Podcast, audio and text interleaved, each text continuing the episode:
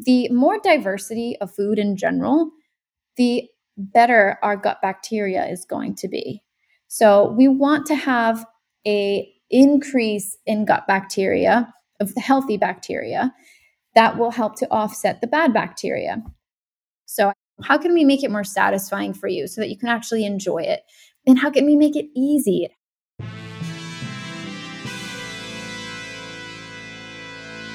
Thomas Edison, Richard Branson, John F. Kennedy, Mozart, Michael Jordan, Will Smith. That sounds like a list of highly successful titans in a variety of vocations. Why is it that we rarely hear that they have or had ADHD? And you know what we hear even less about? Serena Williams, Emma Watson, Mel Robbins, Whoopi Goldberg, Agatha Christie, Erin Brockovich, Cher. Yeah, the successful women navigating ADHD. And that's exactly why I started this podcast, ADHD for Smartass Women. I'm your host, Tracy Otsuka. I'm a lawyer, not a doctor, a lifelong student, now a coach. I'm also the creator of Your ADHD Brain is A OK a system that helps people like you figure out what they should do with their life. And we're here today to talk ADHD your strengths, your symptoms, your workarounds, and how you proudly stand out instead of trying to fit in. I credit my ADHD for some of my greatest gifts. And you know what? I spy a happier life for you too. So without further ado, a shiny new episode is starting now.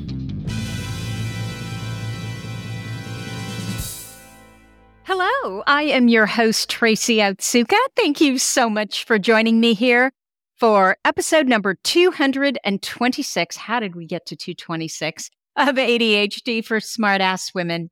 I hope you'll subscribe to this podcast and our newsletter over at tracyotsuka.com. You know, my purpose is always to show you who you are and then inspire you to be it. And in the thousands of ADHD women that I've had the privilege of meeting, I've never met a one that wasn't truly brilliant at something. And that includes you, my friend. So almost three years ago during COVID uh, in 2020, I met our guest for the first time, nutritionist Nicole DeMasi Malcher. Did I pronounce that right, Nicole?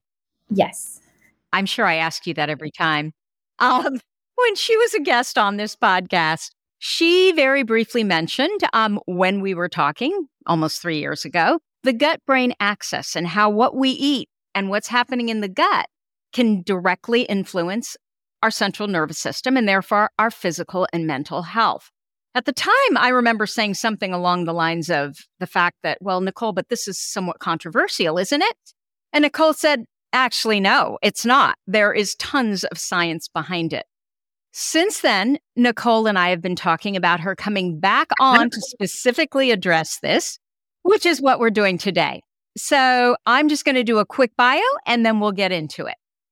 Nicole DeMasi Malcher is a registered dietitian nutritionist and certified diabetes care and educational specialist with a master's degree in nutrition and food science. She's the founder of the Eating with ADHD online course and community that's helped over 500 adults with ADHD stop feeling overwhelmed with eating, stop binging, and improve their health through intuitive eating.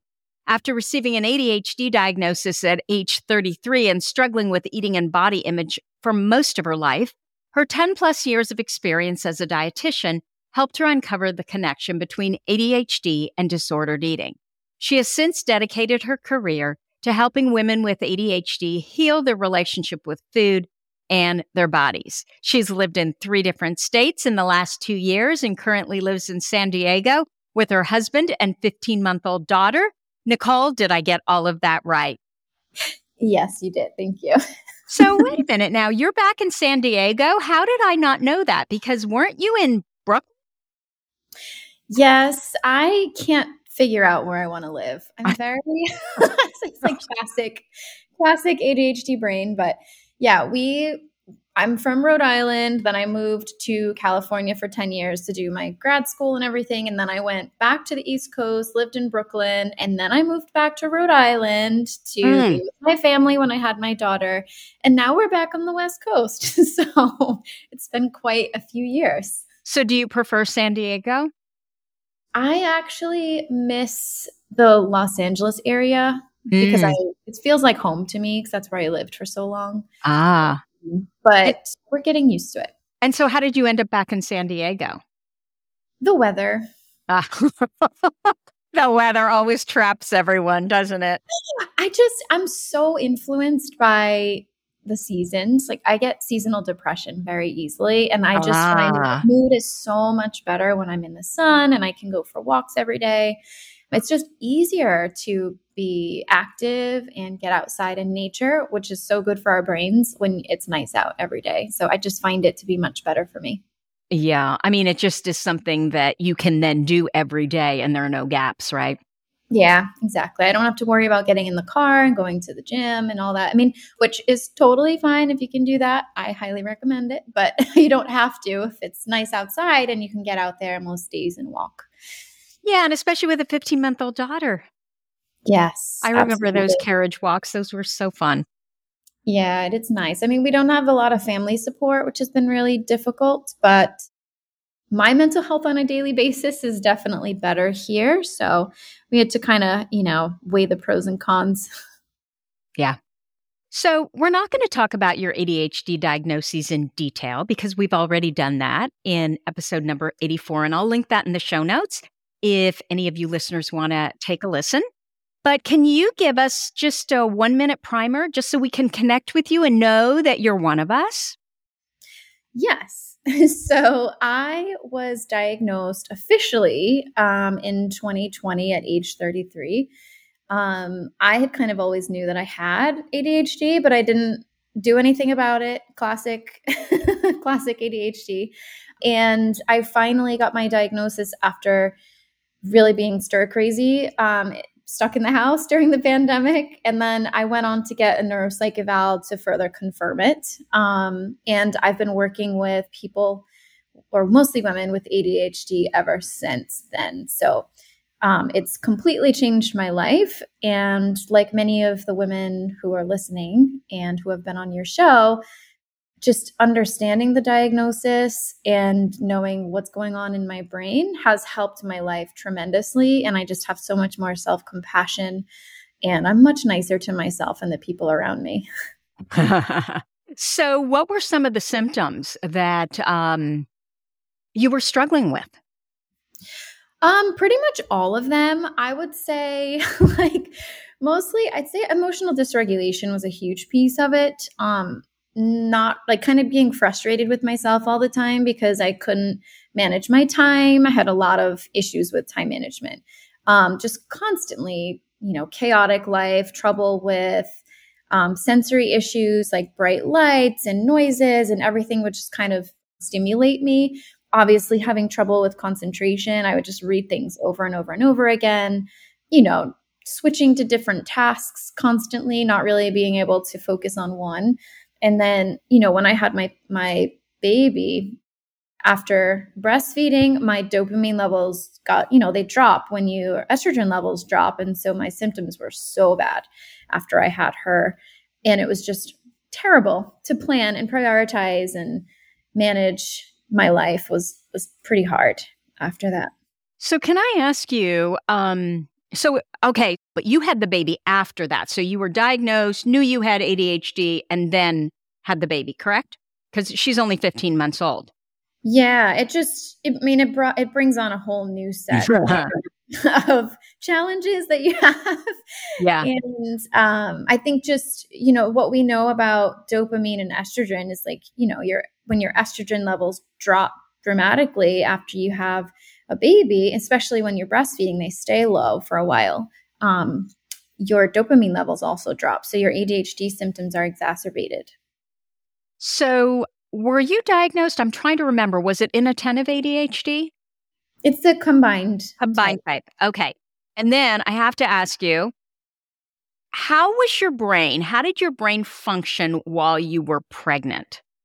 were you, um, I don't know, it was the, oh, I just remember, I mean, I didn't know anything about ADHD and it was decades later that I was diagnosed.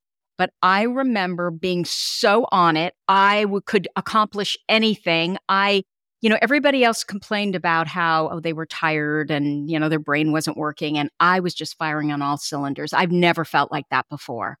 Mm-hmm. Were you I, like that or were you struggling? I oh yeah, I I completely can relate to you. I actually created my entire AD, eating with ADHD online course during my pregnancy because my brain was functioning. I felt so calm yeah. And I could think straight. It was like my my emotions weren't as dysregulated, mm-hmm. which I know seems crazy for a lot of people because they say, "Oh, pregnancy, your hormones are out of whack." It's like, "Well, yeah, but I'm finally getting that probably the dopamine that I yeah. needed." And it it really helped me and I say that's that's one of the attributes that allowed me to get my course out and actually finish it. Oh, I'm so happy to hear that because I know a lot of um, women with ADHD have not had my experience. And so every time I hear that someone has, I think, okay, we need to get together and figure out what does that mean as far as medication and does medication work for you? So I I haven't been able to take it because I was born with a heart condition. Ah, uh, okay. So I can't take anything that could potentially affect my blood pressure, but I know that there are some studies that show taking hormonal birth control, like with estrogen, can actually increase, you know, or improve your ADHD symptoms. Hmm. Um, you know, if you can't take ADHD meds, but I'm still breastfeeding. So when I'm done breastfeeding, I'd like to try the non-stimulants like Wellbutrin, which has been shown to to help, and it also helps with blood pressure. So it's one of those that actually and mood. I mean, that is one that I mean, obviously, this is anecdotal, but I have spoken to so many women, and it seems to be that the medications that I hear the most success with are Wellbutrin and Vyvanse. No idea why, but especially Wellbutrin if there are also mood issues. Yeah. Yeah, I've heard that as well. I have a lot of clients who take Vyvanse um, and Wellbutrin as well especially because yeah. there there are a lot of people who are managing blood pressure issues. So. Right, right. Okay, so you're finally here to discuss what we're here to discuss the gut brain axis. We've been talking about this for almost three years. Where should we start? Um, I think it's important for people to understand what the gut is because there's a lot of misinformation out there. So I'll just get right into what the gut is. So the gut is basically a term to describe the digestive tract, right? So it's actually um, makes up the enteric nervous system. So the nervous system that lives inside of our guts. And there's two layers that are made up of more than like 100 million nerve cells from in the GI tract that run from the esophagus all the way down to the rectum. It actually starts in the mouth the gut's role is really to digest and absorb nutrients, release enzymes, but it also has a protective barrier as well because it protects us from harmful pathogens, right? That's it functions as a big part of our immune system. The gut microbiome is really the term for what makes up the trillions of the good and bad bacteria, viruses, fungi that make up um, that live in our gut. It's also known as the gut flora. So we actually need those to survive. And it's often called the second brain because there's so much communication that goes back and forth between the central nervous system, the brain, and the enteric nervous system. Because within the gut brain connection, that's really the communication network that connects the gut and the brain. So it's signaling constantly to the brain, and the actual microbes they've shown in research actually are speaking to the brain, and then the brain actually speaks back to um, to those nerves as well. So it's very, very interesting. There's a lot of research on it. And um, we're finding now that what causes our mood to be affected can actually not only be caused when you're you know you're stressed out and you have those butterflies in your stomach or you're nervous because you have to you know speak publicly sometimes that causes us to get an upset stomach or when we have those butterflies, when we're really excited about something, we know that our nervous system can affect our gut. But there's research that shows that our gut the microbiome itself can actually be affecting our mood as well. So it's really, really interesting research. And I think one of the most important things when we're talking about ADHD is that neurotransmitters that are responsible for ADHD symptoms like serotonin, dopamine, norepinephrine, those are all actually most a large percentage of them are made in the gut from the foods that we eat and from the bacteria that actually produces them, which is so interesting. Okay, so let's back up a second because you threw a lot at us here. So, explain the enteric nervous system versus, you know, the general nervous system. So, the enteric nervous system is basically the nervous system that lives within the gut. So, there's like a hundred. That's million- why it's called the second brain. Yes, exactly. Because there's so many nerves that are within our gut, and the brain is actually communicating with those nerves as well. So it's known as the second brain because okay. of that, because of the amount of nerves that we have there. And there's so much communication going on back and forth. And so then, how does the enteric nervous system communicate with? I mean, what do you call it? The general nervous system? I know there's another word for it. I'm not thinking of what it is. Um, there's the central nervous system. Central nervous system. That's yes. Yeah. So that's like the brain and, you know, all the other nerve cells like within the spinal cord. Mm-hmm. And so, how do they communicate with each other? Or do they? They do. Yes, absolutely. So, within the enteric nervous system, we have these little villi on our gut. Basically, it's the hairs that have sensors on them that talk to the vagus nerve. So, have you heard of the vagus nerve? I have, but why don't you explain it? Basically, the vagus nerve is really like one of the main nerves in the parasympathetic nervous system, right? So it's responsible for controlling certain body functions like your digestion, your heart rate, and your immune system. And these functions are really involuntary, meaning like you can't really consciously control them.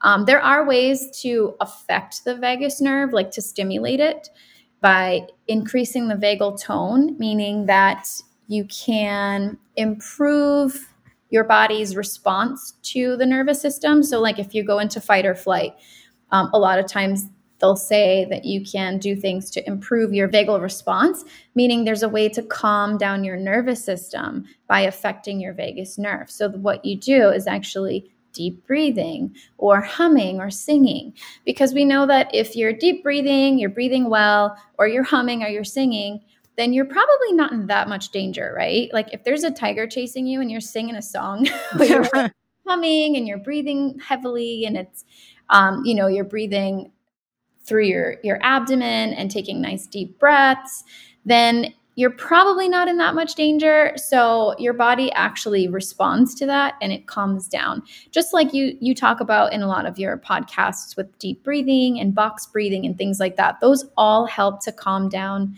the parasympathetic nervous system, which then affects your gut because that vagus nerve is directly speaking to your gut as well. So if you have, you know, a person who tends to get a stomach ache, like an upset stomach, or or the opposite, you get constipation when you're stressed because think about it, if you are in fight or flight or freeze and you are chasing or are you are getting chased by a tiger, the last thing your body cares about is digesting food, right? It wants mm-hmm. to divert that energy to other body parts so that you can run.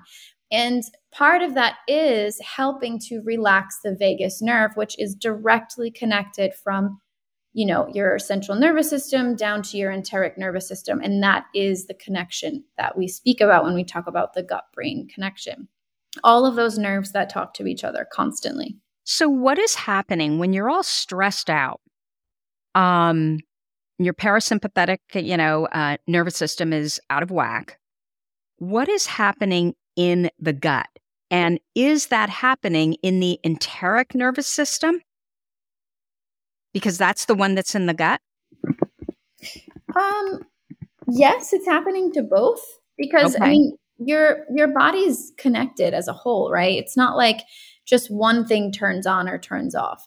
Like if your if your nervous system is triggered in any way, it's going to directly communicate to your enteric nervous system because they're they're a bi-directional communication right they're constantly speaking to each other so just like like i mentioned before if you're nervous or you're upset a lot of people tend to report issues with digestion right so you might okay. get a stomach you might get indigestion constipation is very common one um, abdominal pain, things like that. So it's because of that bidirectional communication. And so there's a lot more research that needs to be done on exactly what's happening, like the physiology behind it. But we do know that there's communication going on there.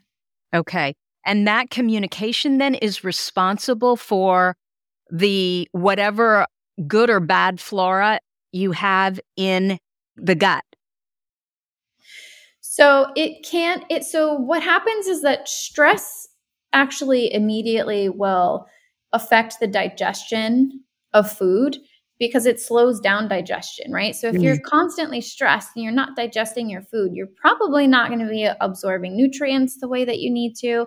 And that can have a direct effect on like the type of gut bacteria that you have in your stomach as well. I'm sorry, in your in your gut. When I say stomach, a lot of people refer to their entire gut, but when I say gut, I mean like the actual intestines, right? Um, okay. But that, okay, so that is so interesting. So what you're saying is it's the digestion or lack of digestion that comes about when we're stressed that then causes these problems in the gut. Yeah, and there, there's a lot that goes into it too because okay. it's it's not just about the the gut motility and the digestion. There's also hormones that are involved as well. Mm and neurotransmitters that are involved, right? Um, and so, are they also affected by the stress? Hormones? Mm-hmm. Yeah. They are, right? Oh, yeah, 100%. So, like, we know cortisol is a stress hormone, right? So, that's increased when we're stressed. The cortisol goes up, and that can actually directly affect your hunger hormones. I think what I meant to ask is not the if the hormones are affected as well by whether or not you're digesting food properly? Um, they are. I don't know the exact physiology behind it, mm-hmm. but they're definitely affected. I'm trying to think of how I would answer that. Let me see. It sounds like they're all connected in some way, right? It's all yeah, it's all connected. Um your hormones, so there are tons of processes in the body that are constantly going on without even thinking about it. Hormones is just one of them. There's the enteric nervous system, there's the central nervous system, there is the the hormones, there's the types of foods that we're eating, there's stress, there's you know, medication that we're taking. There's the amount sleep. of sleep that you're getting. Exactly. Yeah. Sleep affects affects it, right? If you're not sleeping enough, sometimes that can increase your cortisol, which can change your hunger hormones and affect the, how much you're eating. So there's just there's so much involved within the gut and the brain. But I think, you know, the most important thing is really just how much you're eating and what you're doing for self-care those are the two things I would really focus on. Okay. And so when you're talking about digestive issues, you'd also be talking about diseases, right? IBS and other inflammatory type diseases. Is that true? Yeah. So, of course, like those IBS, Crohn's, irritable bowel disease, diverticulitis, all of those things actually are basically an increase in inflammation in the gut that are triggered by certain things. Some of it's genetics, some of it's, you know, the way we eat, our lifestyles, things like that. But there is an increase in inflammation. And there's a lot of studies that show that people with like IBS and Crohn's have reduced vagal tone. Mm. So the vagus nerve doesn't work as well.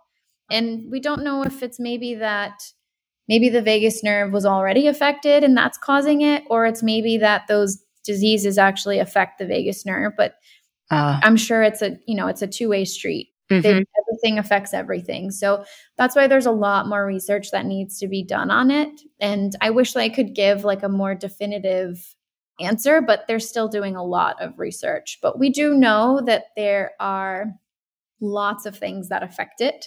And primarily what you can do to, you know, help these things is just to what what I'm going to talk about later is about diet and stress and mm-hmm. um, self care. So, what about autoimmune diseases? Are those affected as well by um, your gut and you know all of this? What we're talking about? Yeah, absolutely. I can't say like specifically which ones because there's so many of them. Like there's so many autoimmune diseases out yeah. there.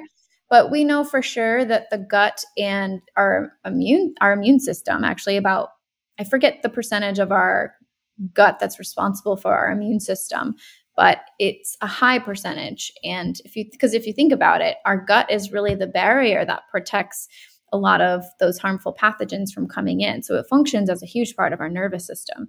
So if we have a lot of those harmful pathogens coming in from the food that we're eating, and I don't, I, I hesitate to say that our food is harmful because I don't want people to fear food. I want them to actually be able to eat it and like nourish their bodies without having any guilt and shame.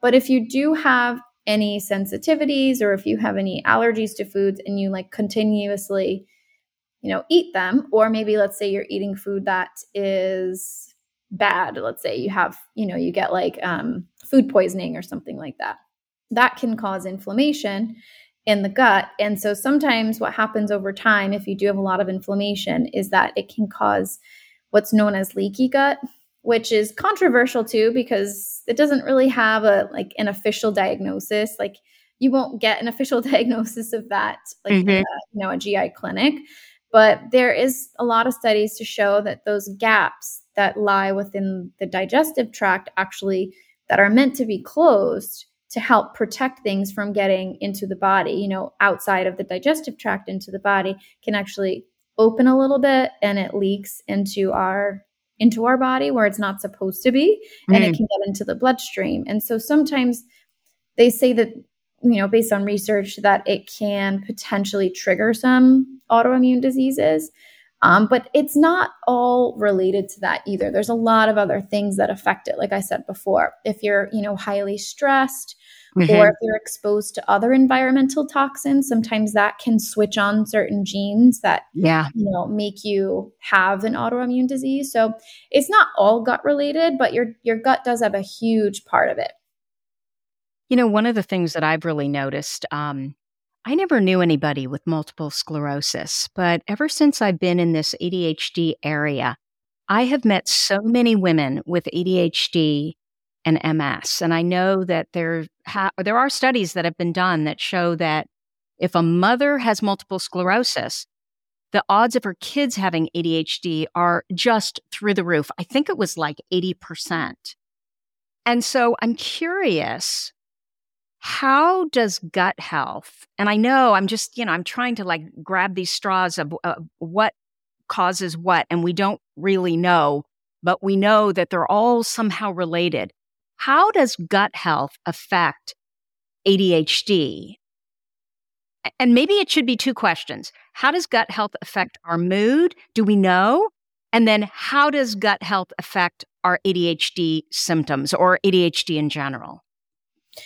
Yeah. So, I mean, first off, we know that there is still a long way to go in research in terms of like knowing exactly what's going on. Can but, I ask? Um, so, the studies that are being done, are they still primarily being done on, I guess it's rats, or do they have human studies now too? Yeah, it, it is mostly rats, but uh, the, the, other thing is that there's a lot of studies that are done on kids and, and men as well. Mm-hmm because they don't have, you know, the hormonal fluctuations yeah. Yeah.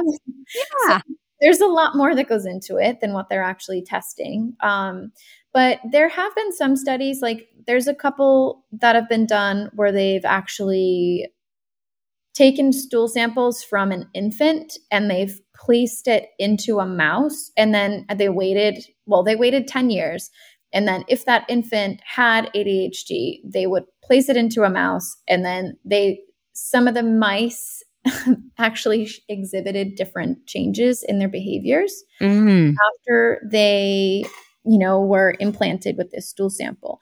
And obviously these are you know th- these are preliminary studies. There needs to be a lot more research done on this um, i'm assuming though they did those studies on kids that didn't end up having adhd as well right? And they didn't exhibit those adhd type symptoms? Yeah there always has to be a control yeah okay show any like you know cause and effect. Mm-hmm. um, but again adhd is complex as well. So we don't know if like you can't diagnose the mouse with adhd you can only see like sure they're exhibiting some different symptoms. And mm-hmm. and it can also be maybe anxiety or it can be some other things so it's incredibly complex. But we do know that you know based on other studies that people who have depression anxiety Parkinson's, like other neurodevelopmental diseases, do tend to show that they have different types of bacteria, different mm. um, gut microbiome than people who are considered, you know, quote unquote healthy or don't have these issues. Um, so it can help, and that's why I think it's important to focus on, you know, improving your diet because it, it definitely can't hurt to do that to help, you know, improve some symptoms potentially so, how does having ADHD affect our gut health then? In so many ways. so, I mean, I guess I'll first start by saying, like, with ADHD, we know that eating can be so chaotic and overwhelming with our executive dysfunction, right? We have trouble with meal planning and shopping and cooking and we have poor interoceptive awareness, which is, you know, our ability to feel what's actually going on inside our bodies, uh, our ability to feel our hunger and fullness cues. We have lack of dopamine, so we tend to use food for stimulation, right? We hyper focus, we're time blind, it makes us forget to eat. If we're taking stimulants medication, that actually decreases our appetite. We have sensory issues that decreases the amount of food we're eating. There's diet culture influence, societal pressure, right? Not eating enough food in general. And then the overall quality of our diet. If we're just constantly reaching for, you know, like those like quick foods in mm-hmm. the pantry that maybe aren't as nourishing to our bodies. And I have to say, you know, I just want to give a little disclaimer here that my approach to to eating is with you know an intuitive one. So i use intuitive eating for all of my clients and it's really in a way that's it's an anti-diet weight neutral based approach that really focuses on how you want to feel rather than how you want to look. So we don't talk about weight. It's actually making sure that you're eating in a way that is good for your mental and physical health. No food rules. Um, you know it's rejecting that diet mentality it is moving in a way that feels good for your body and all these different things. So, when I talk about gut health and I talk about the importance of it, I don't want anyone to feel like they need to go on this like really strict diet or anything. It's actually quite the opposite. Because what happens with all of these things that we struggle with with ADHD, they tend to lead to feeling out of control around food mm. because we can't get a grip on it we can't figure out how to eat and and manage ourselves in a way that actually makes sense. So all of that tends to lead to binging overeating skipping meals. And those things themselves are going to directly have an impact on our gut microbiome because they're going to decrease the diversity that we have in our diet. So, the more diversity of plants that we get in our diet, or diversity of food in general, the better our gut bacteria is going to be. So we want to have a increase in gut bacteria of the healthy bacteria that will help to offset the bad bacteria. And this is why eating intuitively is so important because I could just sit here and give you guys a list of things to do, or I could tell you, you know, go on elimination diet and see what's going on with your body. But that doesn't work. And actually, it's going to do more harm than good because at the end of those diets, people end up just feeling out of control. They're binging. They end up actually gaining weight most of the time um, because your body's metabolism sort of downregulates over time if you're doing it over and over and over again. So dieting is not the solution for those. Being having a really restrictive diet is not the solution It's actually to have a diversity in your diet and to add things in rather than take them away. And that's always my approach is, you know, what can we add to the foods that you're eating or how can we make it more satisfying for you so that you can actually enjoy it? And how can we make it easy? It has to be convenient. It has to be fast and quick and easy and you have to make sure that it, you know, the food that you're eating is matching your mental energy as well or else we're not going to do it, right? So it's really important to focus on healing your relationship with food and you know making those improvements can i ask you sure. if, if you feel good does that mean so if you're comparing you know when you're just eating whatever and you just don't feel good and you realize you don't feel good and then you make a concerted effort to focus on what kinds of food what you know when you eat all of that stuff that feels better so you're feeling better. Does that mean that you're improving your gut health if you feel better? It could. We don't really, I mean, there's no way to test it really, but based on what studies show, like if you are improving your gut health and that can have a direct impact on your mood, then it's definitely possible. Mm. But we also have to remember that the neurotransmitters that I talked about earlier, so serotonin, dopamine, specifically are actually made in the gut. So, 95% of the serotonin that our body uses is actually made in the gut. Mm-hmm. And that's that, that statistic is fascinating to me. It's because we think it's the brain, right? Right. We think it is, but it's not. And it's really important because we know like serotonin is used for so many things like digestion, but it's also it helps to make us feel happy and mm-hmm. it helps with our circadian rhythm and all these different things. So if you're not eating enough, which is, you know, serotonin is primarily made from carbohydrates. So if you're not eating carbs because you're on a low carb diet or you're on a keto diet because you want to, you know, get a specific result, like most of the time people trying to lose weight, for example, it's not going to do anything for your gut health. We need to have a diversity of foods. The other thing that's important to mention is that dopamine is actually made from protein as well. Not primarily, like it, there's there's some dopamine that's also made in the body from other things, but you do need to have enough protein in your diet in order to make dopamine and norepinephrine as well. So if you're not eating enough in general, you're not eating enough carb, you're not eating enough protein, your body is not making an optimal amount of the neurotransmitters that you need to function. So your ADHD symptoms are probably going to be affected. And um, I probably should have included that when you asked me how is ADHD affected by gut health. Mm-hmm. Um, but it's it's so important to make sure that you're just eating enough food in general. Different like variety of foods, right? Yeah, variety of food is most important. So the research shows that people who eat a variety of foods, so different types of plants, you know, meaning fibers specifically. So high fiber diet, meaning, you know, oats and whole grains and different types of fruits and vegetables, legumes, beans, lentils, but also you can also get some of the bacteria from things like proteins as well. It doesn't have to all be fruits and veggies. But when you get a diversity of those, our gut microbiome really significantly improves. And also, there's probiotic type foods, which is really helpful as well. So, things that are fermented, like yogurt, kefir, um, sauerkraut, kimchi. Um, these are all things that I recommend adding into your diet as well. So, can you explain what are probiotics? I mean, clearly they're, they're you know those naturally fermented foods, right? Are some of them, but you can also take them, right? You can buy them in the store. What are they and what are they for? What do they do?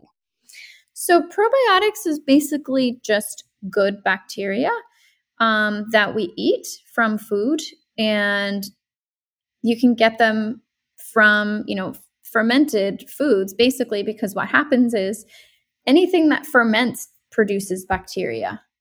And then that we eat that bacteria, and that's actually good for our gut food actually ferments in our digestive tract and that becomes bacteria as well. But probiotics specifically are the name for like the bacteria that we actually ingest and it can be taken as you know as a supplement i don't recommend people just go and start taking a bunch of probiotics though because there's certain strains that actually help with certain things and if you just go and take a bunch of probiotics but you're not actually focusing on your body as a whole meaning you're still not eating well you're not sleeping you're not you know, doing stress management and you're skipping meals and all that, taking a bunch of supplements is never going to do anything. It has to be, you know, you have to do, you know, help your body as a whole. But it can help if you feel like you're not getting a variety and you want to just take a general probiotic. You could ask your doctor for a recommendation. I always recommend taking one that's got a lot of different strains in it. But sometimes people find that there's worsening symptoms as well. Like some people get more gas and bloating and things yeah. like that from taking certain ones. I mean, the few times I've tried, I just I have a stomach ache. Mm-hmm. So I've given up on those. However, when I do the the fermented foods, kimchi and those kombucha, actually the kombucha drinks, those don't work for me either. But I know like kimchi, that doesn't bother me at all.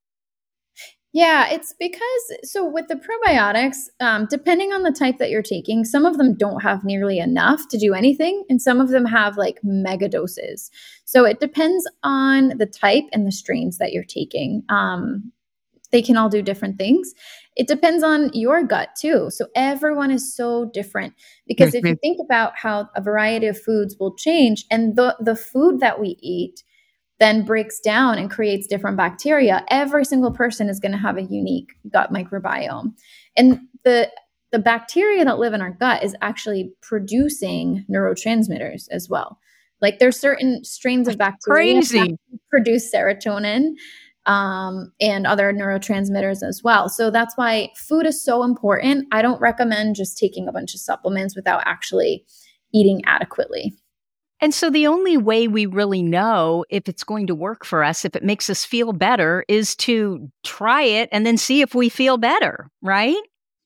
Exactly. And I would say, you know, just kind of throwing a bunch of things in your body without actually having any help sometimes can be frustrating but also you know damaging if you're if you're not careful so i would say to try to get the help of a physician or a dietitian if you can, if you're somebody who has a lot of gut issues. But I always say, like, I'm all about food first rather than taking supplements. Mm-hmm. Um, it's there's so many other things that we can do that we need to focus on, just like like I mentioned earlier, like basic self care, like just eating three meals a day is enough for us sometimes. And that's, I mean, that's hard for us sometimes, right? To eat three meals a day or to have snacks or to have a variety of foods, especially if you're somebody who has sensory issues, right? You, or you don't really like a variety of different foods. These are all things that we struggle with, especially with meal planning, shopping, cooking, and things like that. So, if you're listening, I would say, and you're like stressed out, like, oh my gosh, how am I going to get a variety of foods? How am I going to eat all these things? I would just start by focusing on how can I add in some fruits and veggies to my day? Maybe add in once a day. You can add in some fruit or vegetable if you're not already doing that, and then kind of build from there. And there's nothing wrong with convenience options either. Like you can do frozen veggies and fruits, you can do um, pre chopped, pre cooked, whatever works for you. To just get that variety is going to be helpful and not stress about it. Keep it super simple. Don't stress. Stress is going to have more of an effect on the gut than actually, you know, not eating those foods. So I think it's important to make sure that you're thinking of your body as a whole, not overcomplicating it, and just figuring out okay what's what works for you? What's what are some easy ways that you can get some more of these things in your diet rather than restricting and taking things away? So can i ask you about fruit?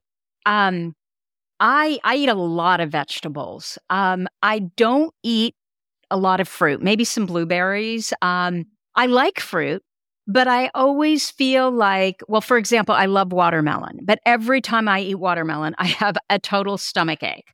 I mm-hmm. literally, uh, you know, I just, I get bloated. I, I don't feel good. So I just have stopped eating fruit because I'm always worried about, you know, is it so much sugar and what is really the nutritional, like the food value? So can you talk to me about fruit? Because I, as much as I loved it, I remember when I was a kid, I had a, a deal with my parents that I was allowed to, they let me just eat fruit. They probably knew I wouldn't last very long. I think I lasted two days because I loved fruit so much. Um, and then after two days, it was like, nope, you can't do this anymore. But I didn't want to do it anymore. So I'm I'm just curious about fruit and this hang up I have about fruit. yeah, I mean, fruit is is amazing for your body. It's got lots of nutrients, lots of vitamins, but there are some people who have difficulty digesting fructose, which is the sugar that's found in fruit. Um, ah. So if you have, you know, issues with maybe a fructose intolerance or sensitivity, watermelons are pretty high in those. So it could potentially be triggering some gas and abdominal pain.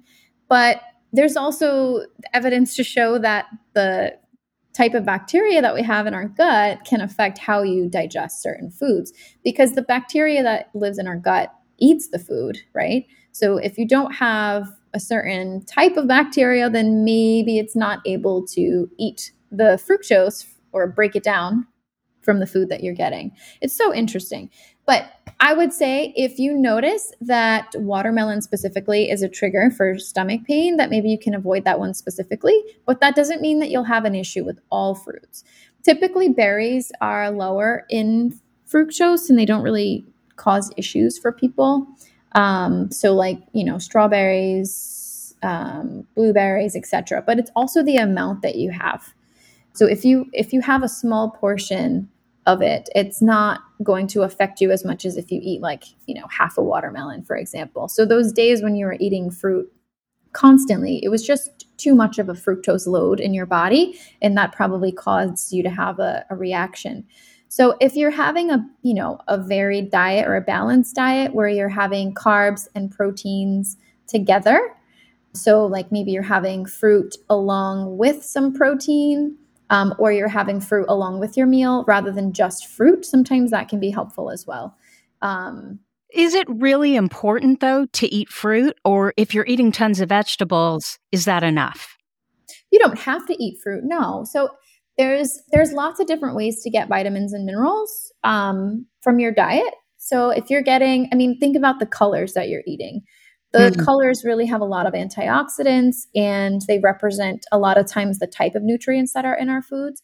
So if you're eating a lot of veggies, or on the opposite end, if somebody's listening and they eat a lot of fruit, but they don't eat a lot of veggies, then sure, you might be missing out on some specific nutrients, but you're you could be getting most of them from you know the fruits and veggies that you're eating. So I would say focus on which ones you actually like, which ones that are satisfying to you, and stick with those. And if you'd like to try some new ones, that's great, but you don't have to. You never have to force yourself to eat anything that you don't like because that's actually against the principles of intuitive eating. But I will say a lot of people don't like to eat veggies because they're afraid to prepare them in a way that's actually satisfying and tasty. So, like roasting veggies is great. Um, or adding some type of sauces or seasonings yep. or like ranch, for example. Get a French cookbook. They make the or Italian, they make the best vegetables. Yeah, and that's honestly the best way to improve your gut health is to increase the amount of fiber that you're having from whole grains, fruits and veggies. So, if you don't like veggies, I would say figure out why. Yeah, you, you haven't had them prepared right, except for okra. Okra to me is the most disgusting thing. I have tried so many different ways because I always have this sense that if you don't like something, it's because it hasn't been prepared, you know, well. But with okra, I can't. I mean, uh, New Orleans, I've tried it. I, I can't. Millions of restaurants, I've given up. Yeah, I don't think I've ever really tried okra enough times to know the if I like it or not. Movie kind of, I can't. yeah, it's I'm it's not for everyone. But I've again, even had it deep fried, and I still don't like it, Nicole that's okay. You don't have to eat it. Yeah. Just have, like it's really important to just make sure that you're eating foods that are satisfying to you and that taste good and that you enjoy. Because when we start forcing ourselves to eat things that we don't want just because, mm-hmm. that really goes against our intuition and it goes against what feels good. And then it starts to feel like a diet again. And we know that dieting does not work for us.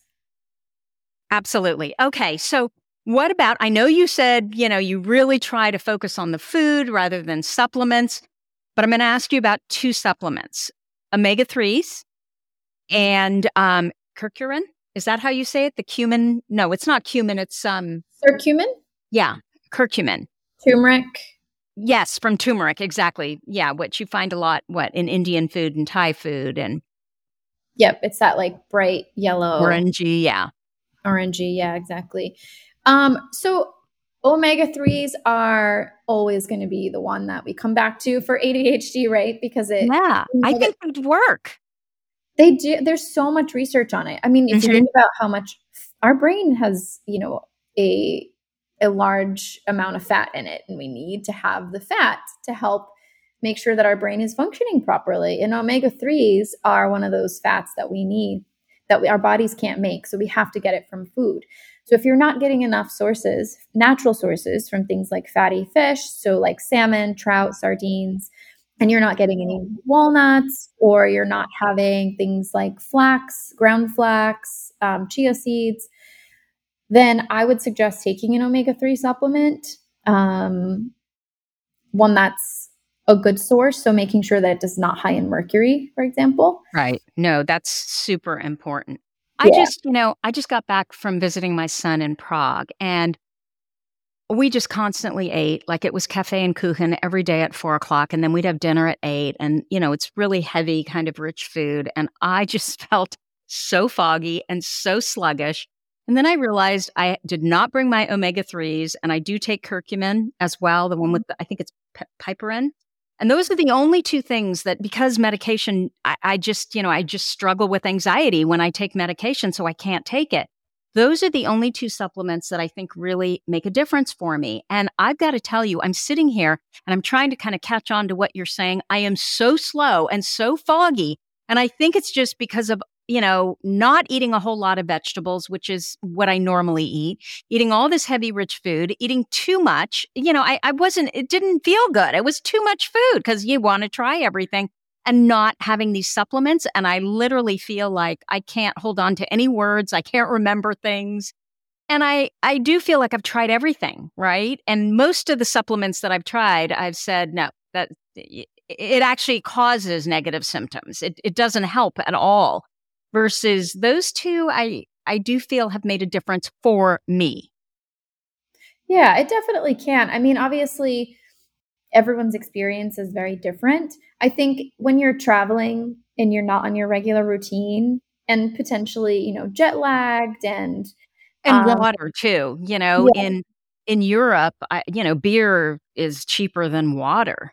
And so, you know, since they're not constantly coming by and pouring water, and you're traveling and i'm not the kind of person to walk around with a water bottle i just i think i was really dehydrated too which you know that affects the brain as well. I would say it was probably more that than just like the supplements because i mean supplements are amazing obviously but i mean for not, me- i'm not though. The thing about it is i have not taken the omega 3s not sure about the curcumin yet but i have not taken the omega 3s like literally i'll just forget and granted, they're very high quality. And two weeks will go by. I'm like, what is going on with my brain? And I realize because I'm eating the same as I normally eat. And I realize that, oh, it's because I forgot about the omega 3s. So I often wonder because medication doesn't work for me, does that mean that things like exercise and these omega 3s work even better? I don't know. Yeah, I mean, they definitely help I mean, exercise is one of the best things to increase dopamine, mm-hmm. right? We know that. Right. Um, I was out this morning and I still feel like, oh my God, I'm trying to grasp what she's saying and I'm struggling.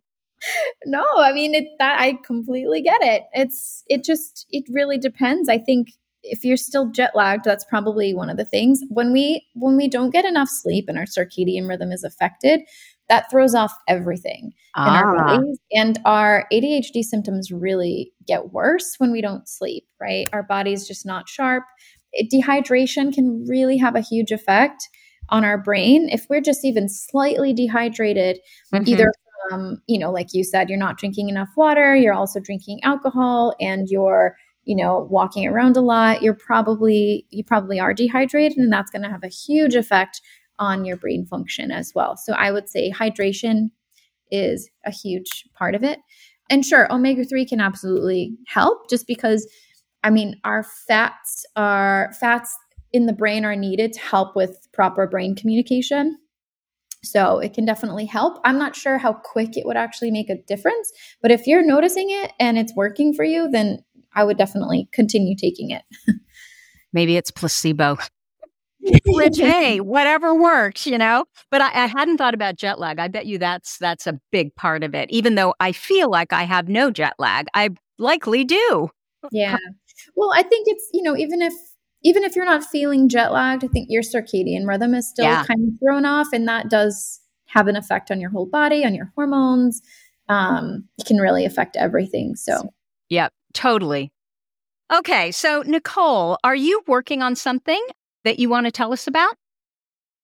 So, I currently have a couple different things going on in my business. I have my Eating with ADHD online course, and it's basically a wow, I just completely lost my train of thought. There we go.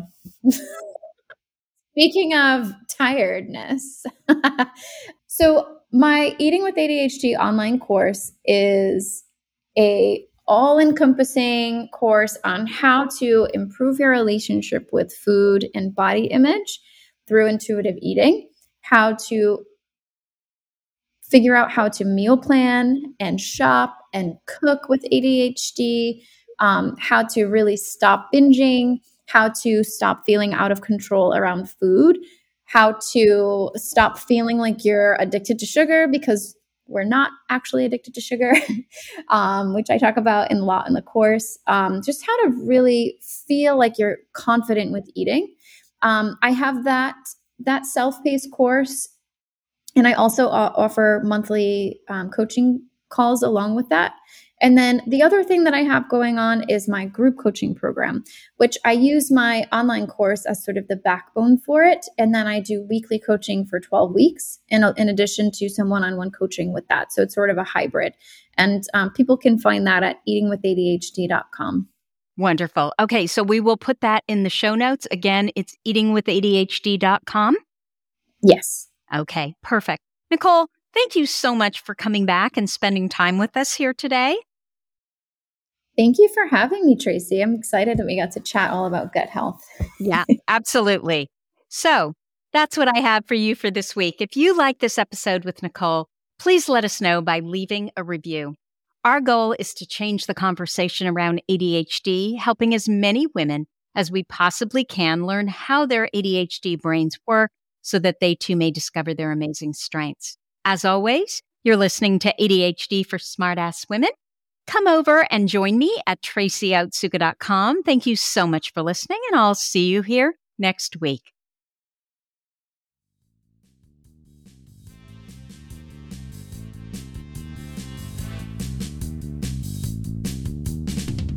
You've been listening to the ADHD for Smartass Women podcast. I'm your host, Tracy Otsuka, and we're available on iTunes, Stitcher, Spotify, and Google Podcasts. Not coincidentally, ADHD for Smartass Women, it's also the name of our free Facebook group. We're a totally smartass community of successful, ambitious women who share our ADHD wins, questions, and workarounds. Join us at tracyotsuka.com, where you can also find more information on our Your ADHD Brain is A-OK system. I spy a happier life for us, and I'll see you again next week.